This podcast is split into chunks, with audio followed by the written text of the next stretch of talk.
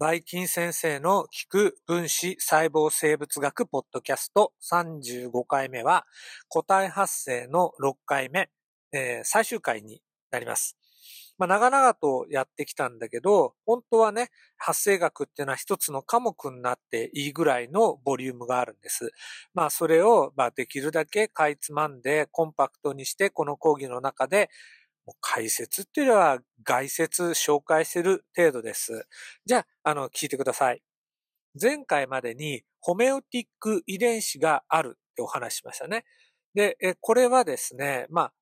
実際は複数の遺伝子がありまして、ホメオティック遺伝子群というふうに呼ぶことができます。で体の前後軸に従って体節があって、その体節ごとの形態形成ね、つまり器官形成に関与する遺伝子群です。で、症状場合でね、よく研究されていますね。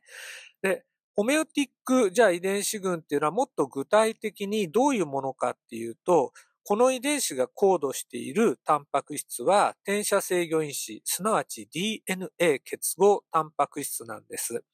で、それが認識する、まあ、遺伝子っていうかな、制御する遺伝子の種類がちょっとずつホメオティックタンパクによって違ってるんですね。じゃあ、えっと、体のね、前後軸に従って症状場合なら、まあ、14個の体節があるんだけど、どの体節でどのホメオティック遺伝子が発現する、えすなわちホメオティックタンパクが機能するかっていうのが決まってるね。で、その、えー、たった、えー、1個の1種類のホメオティック遺伝子が一種類の体節に対応するっていうわけではなくって、えっと、複数のね、ホメオティック遺伝子がある、まあ、例えば1番の体節とか2番の体節で働くっていうことがあります。要は体節ごとにどのホメオティック遺伝子が働くのか、そのパターンで体節ごとの、まあ、個性が出てくるんだよね。うん、つまりホメオティックタンパクが制御する遺伝子があって、それによって生産される RNA やタンパク質が変わってくる。で、そのことがそれぞれの体節で、まあ、例えばよ、口の方だったら触覚とか目とか口を、あのね、口作るとかね、胸の方だったら羽作ったり足を作ったりっていう器官を、あの、形成していくために必要なんです。じゃあ、具体的に言うと、頭の方、ね、あの、大切の番号って、あの、私の持ってる図じゃついてないんだけど、それは LAB っていうホメオティック遺伝子が働いて、じゃあ、えっ、ー、と、その頭の方、先端の方から1番目、2番目っていう大切では何が働くかっていうと、えっ、ー、とね、まあ、1番、2番共通して働くのが PB。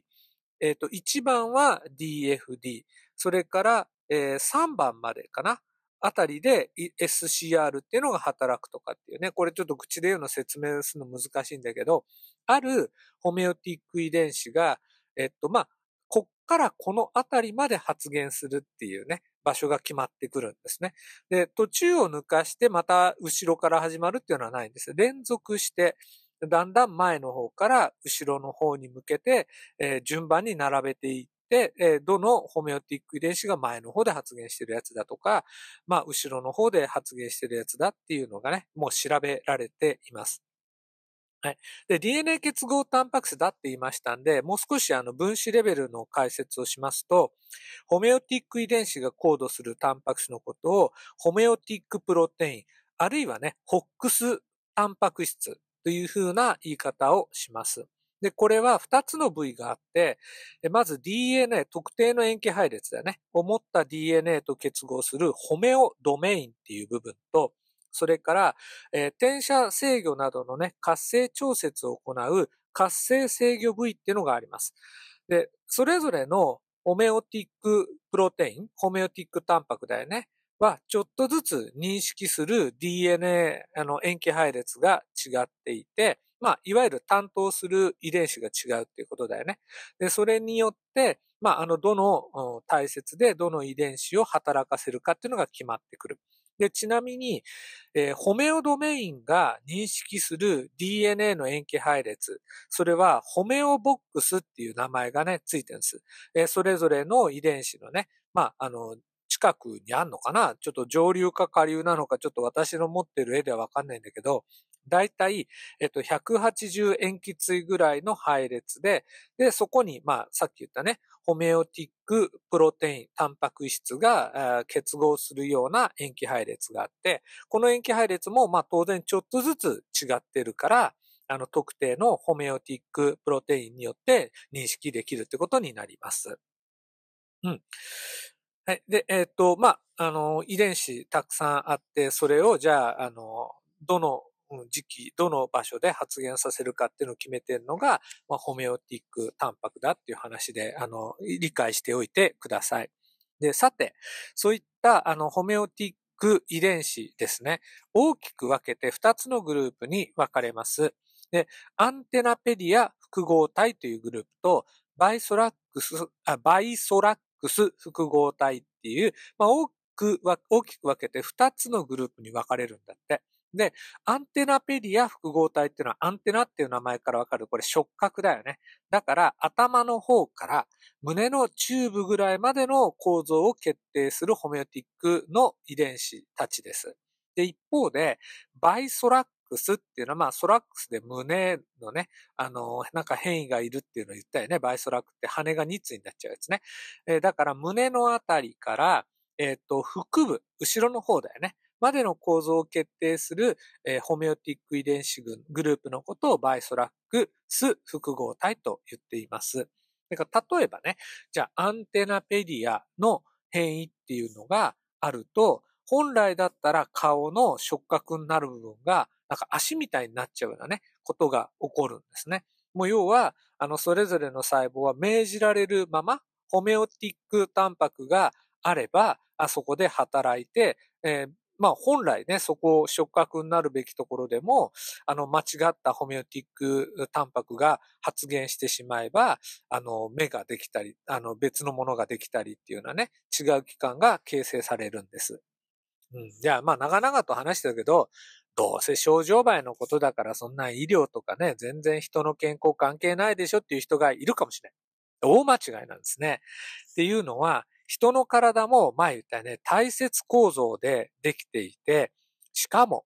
この体節ごとのホメオティック遺伝子群が働いて、えっと、器官が形成されるっていう仕組みが、症状倍とそっくりなんですね。じゃあ、人もね、あの、まあ、頭っていうかな、口の方から肛門に向けてずっと体節構造があって、ちょっと手足がついてるから分かりにくくなるんだけど、一応まあ手足がないものとして考えた場合でも、結局は、あの、体節構造ね、前言ったように脊椎の骨とかね、見るとわかるように、節になってできているんですね。その節の数、大切の数っていうのは、実際のところ症状倍よりは多くはなるんだけど、結局、頭の方から尻尾の方まで、どのホメオティック遺伝子が働くのかなっていうのを比較していくと、もう症状倍で働いているホメオティック遺伝子の、えっ、ー、と、類似遺伝子っていうのが同じような順番で並んでるっていうのがわかるんですね。つまりこれは、あの、今私たちが知っている多くの多細胞動物ね。まあ、私たちが目で見てわかるような、そこら辺にいる動物、まあ、哺乳類とか、爬虫類とか、魚とかいるじゃない？あるいは昆虫とかだってそうだよね。そういう大切構造を持ってるあの動物については同じようなものが働いてるって考えてください。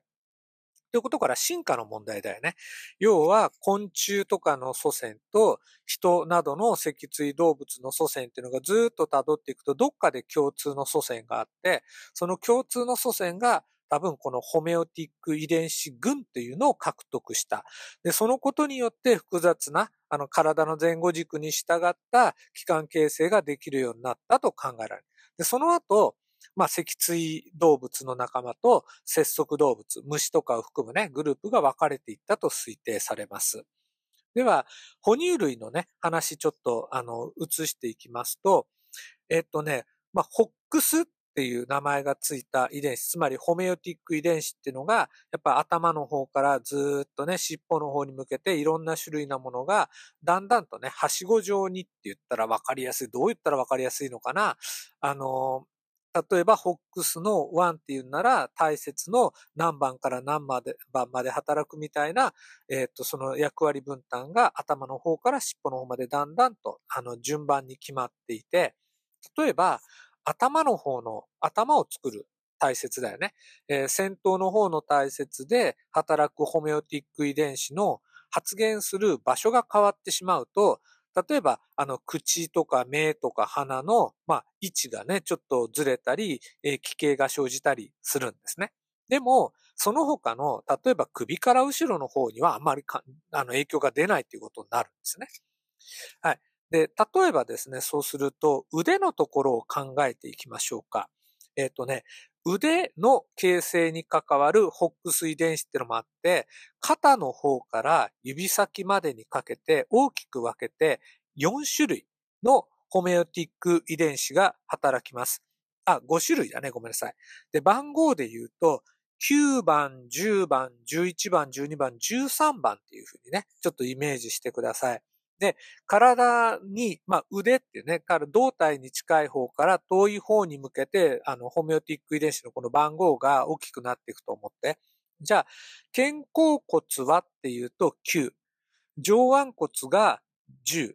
それから尺骨と頭骨が11、小骨、つまりあの手のひらの構成する骨が12。んで、指の骨が13っていうホメオティック遺伝子に制御されています。で、哺乳類の場合ね、実はこのホックスっていう遺伝子がワンセットじゃなくて、違う染色体に2セットね、あの、1個、2個っていうふうにあるんです。だから合計ね、ある染色体に1セット、また別の染色体にももう1セットあるんですね。はい。こういうね、2セット用意されている遺伝子は大体重要な遺伝子なんですね。まあ、進化の過程でね、哺乳類においては、ホックス遺伝子が重複したというふうに考えられます。まあ、その方が安全だったんだろうね。じゃあ、例えばね、ホックスの A とホックスの D というのが類似する遺伝子なんです。で、もし、ホックス A が変異が起こって機能しなくなっても、腕は形成されるんですね。で、逆に、ホックスの D だけがおかしくなっても、やっぱり腕形成できるんです。ところが、ホックスの A とホックスの D が同時に壊れてしまうと、腕のね、形態形成がうまくいかなくなるんですね。うん。っていうふうに、まあ、さっきみたいに、ホックスの、えー、D の9から13番、ホックスの A の12と13番っていうのがあって、えー、ちゃんとしたね、まあ、上腕ですね。この後ろ足じゃなくて前足の方が形成されていく。だから、例えば今だったら、遺伝子組み換え技術を使って、本来ね、あ、鳥だとね、羽になるじゃない？あの上腕の方の腕が、あの、まあ、歩くためとか物を掴むための手じゃなくって羽になるでしょ？でもそこに、後ろ足になりなさいっていうね、指令を出すホックス遺伝子を発現させてしまうと、羽じゃなくて足ができちゃう。だからよし、見かけ上さ、四つ足のアヒルとかっていうのができてしまうんですね。で、こういうことが、あの、まあ、意図しないんだけど、実は薬害で起こったっていうのを皆さん知ってますか？これはね、まあ皆さん、ほとんどこれを聞いてくれてる方の生まれる前の時代、あの、バイキン先生も生まれてない時代のことだったと思うんですが、えっ、ー、とね、サリドマイド事件という薬害が起こりました。で、これ、サリドマイドっていうのは、あの、いわゆる睡眠薬なんですね。で、それを安全試験がなされてから、まあ、あの、大きな副作用がないよっていうことで、えっと、販売されたんだけど、まあ、それが使われ始めてから、まあ、しばらく経って、えっとね、上腕、つまり腕が欠損しているような子供が、赤ちゃんが生まれてくる。そういう事例が、あの、今までほとんどそんなことないはずなのに、増えてきたんです。で、えー、特徴としては、あの、肩、肩甲骨はあります。で、あの、指も正常じゃないんだけど、まあ、ある程度作られてる。で、決定的に、あの、健常者と違うのは、上腕骨、尺骨、頭骨、小骨っていう、まあ、ホックスの遺伝子で言うと、10、11、12っていうのが働くようなところが、もう、まあ、うまく形成されなくて、腕が短くなってるんですね。で、これ、最初は、そんな今みたいに遺伝学とか分子細胞生物学って発達してないから、まあ、原因っていうのはよくわかんなかったんだけど、まあ、それ、そもそもやっぱり妊婦さんがですね、サリドマイドを使うことによって、もう発生、お腹の中にいる赤ちゃんね、発生のある段階で影響を受けた場合に、こういったあの腕の障害が現れるっていうのが、まあ、これはあの仕組みはわかんなくても現象として分かった。で、サリドマイドが原因だっていうのが突き止められて、もちろんこれ使えなくなるね。いわゆる再帰性のある物質ですね。奇形をもたらす物質として。だから今でもね、いろんなお薬の、えー、添付文章とか注意書き見ると、妊婦の使用についてっていうのが書いてあるね。禁忌っていうのは使っちゃいけない。それどういうことかっていうと、まあ、あの、大体の理由っていうのは再帰性ね。えー、赤ちゃんに何か悪影響がある。あるいは赤ちゃんの命には別状がないけど危険を生じるとか、そういう理由が安全試験の中で確かめられてて、添付文書に書いてあるようなものがあると考えてください。で、今では、あの、サリドマイドがどうやって奇形を引き起こすかっていうのが分かってて、えー、ざっくり言うと、やっぱりホメオティック遺伝子の働きに、えー、関係している。それで、あの、発生のある時期に本当に、まあ、たまたまなんだけど、その腕の一部を構成するような、まあ、骨が、あの、うまく形成されなくなって、えー、こういったね、あの、まあ、障害を持ったというか腕に、あの、うん、あの、奇形が生じた赤ちゃんが生まれてきたっていうふうに考えられます。もし詳しいことを知りたい人がいたら、自分で調べてください。あとちょっとね、ヘッジホッグっていう遺伝子についてもお話しましょう。例えば今ね、皆さん手を広げてみてください。まっすぐ横にね。そうすると、みんな親指が上で小指が下になるっていうね、えー、手のひらのこの指の順序性っていうのが決まってるよね。逆になってる人多分いないと思います。これどうやってできてくるかっていうと、体の前後軸を考えたときに、やっぱり前後軸に従って、例えば手のひらを作るために、どっちが前の方、どっちが後ろの方っていうのを決める因子があるんです。これホメオティック遺伝子とはまた別のとこね。で、それをヘッジホッグ遺伝子って言うんだけど、もともとは症状梅の変異で見つかりました。で、えっとね、症状梅って、まあ、あの、細かい毛が生えてるんだけど、ヘッジホッグっていう遺伝子の変異だと、なんかね、あの、針金のようなね、ピンピンピンっていう、いっぱいトゲみたいなのが生えたような症状梅が生まれてくるんですね。で、これが、いかにもハリネズミの姿のように見えるから、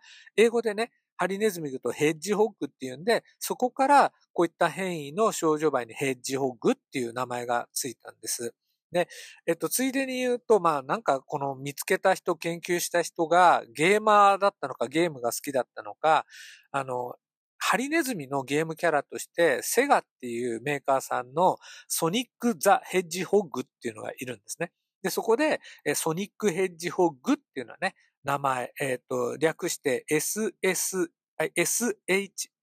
ていうね、遺伝子名前がつきました。で、今、えー、哺乳類で知られているのは、インディアンヘッジホッグ、デザートヘッジホッグ、ソニックヘッジホッグって言って、いずれもですね、えー、架空または実在の、えー、ハリネズミの名前がついています。で、これどういう働きをしているかっていうと、えー、胎児のね、肺の段階で、もう体の、あの、まあ、将来腕になる部分とか、足になる部分っていうのがどんどん形成されていくよね。まあ、手足ができる前。で、その将来手足になる部分っていうところで、このソニックヘッジホッグ SHH の、あの、濃度勾配ができていくんですね。で、それによって、その量の多い、少ないっていうことを、まあ、あの、感知する仕組みっていうのがあって、じゃあ、それが多ければ、まあ、ここでは小指の方、体の後ろの方ね。で、少なければ親指、体の前の方の構造を作るっていうルールがあるんです。はい。これでね、あの、体の、まあ、あの、腕か、手のひらの間違った方向に間違った指ができないような仕組みになっている。で、人でね、もしソニックヘッジホックの遺伝子が、あの、変異があった場合っていうのは、これ奇形としてね、あの、生まれてくると。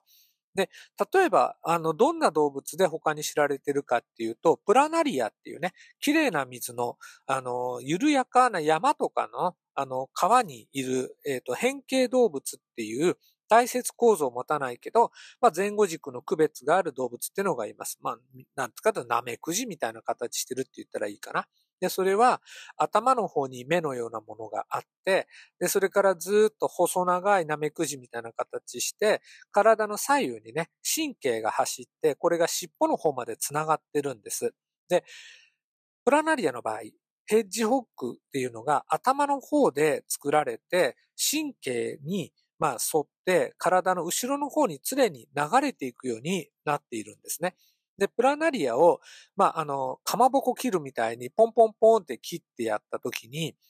あの、ある大きさまでの切り方ね。あんまりちっちゃく切っちゃうとダメなんだけど、えある大きさまで切った時には再生することができるんです。で、再生するときに、元頭に近い方が頭、で、尻尾に近い方が尻尾っていう風に、必ず体の前後軸に従って再生していくんですね。これなんでかっていうと、さっきのヘッジホックね。ヘッジホックの濃度が低い方が頭の方。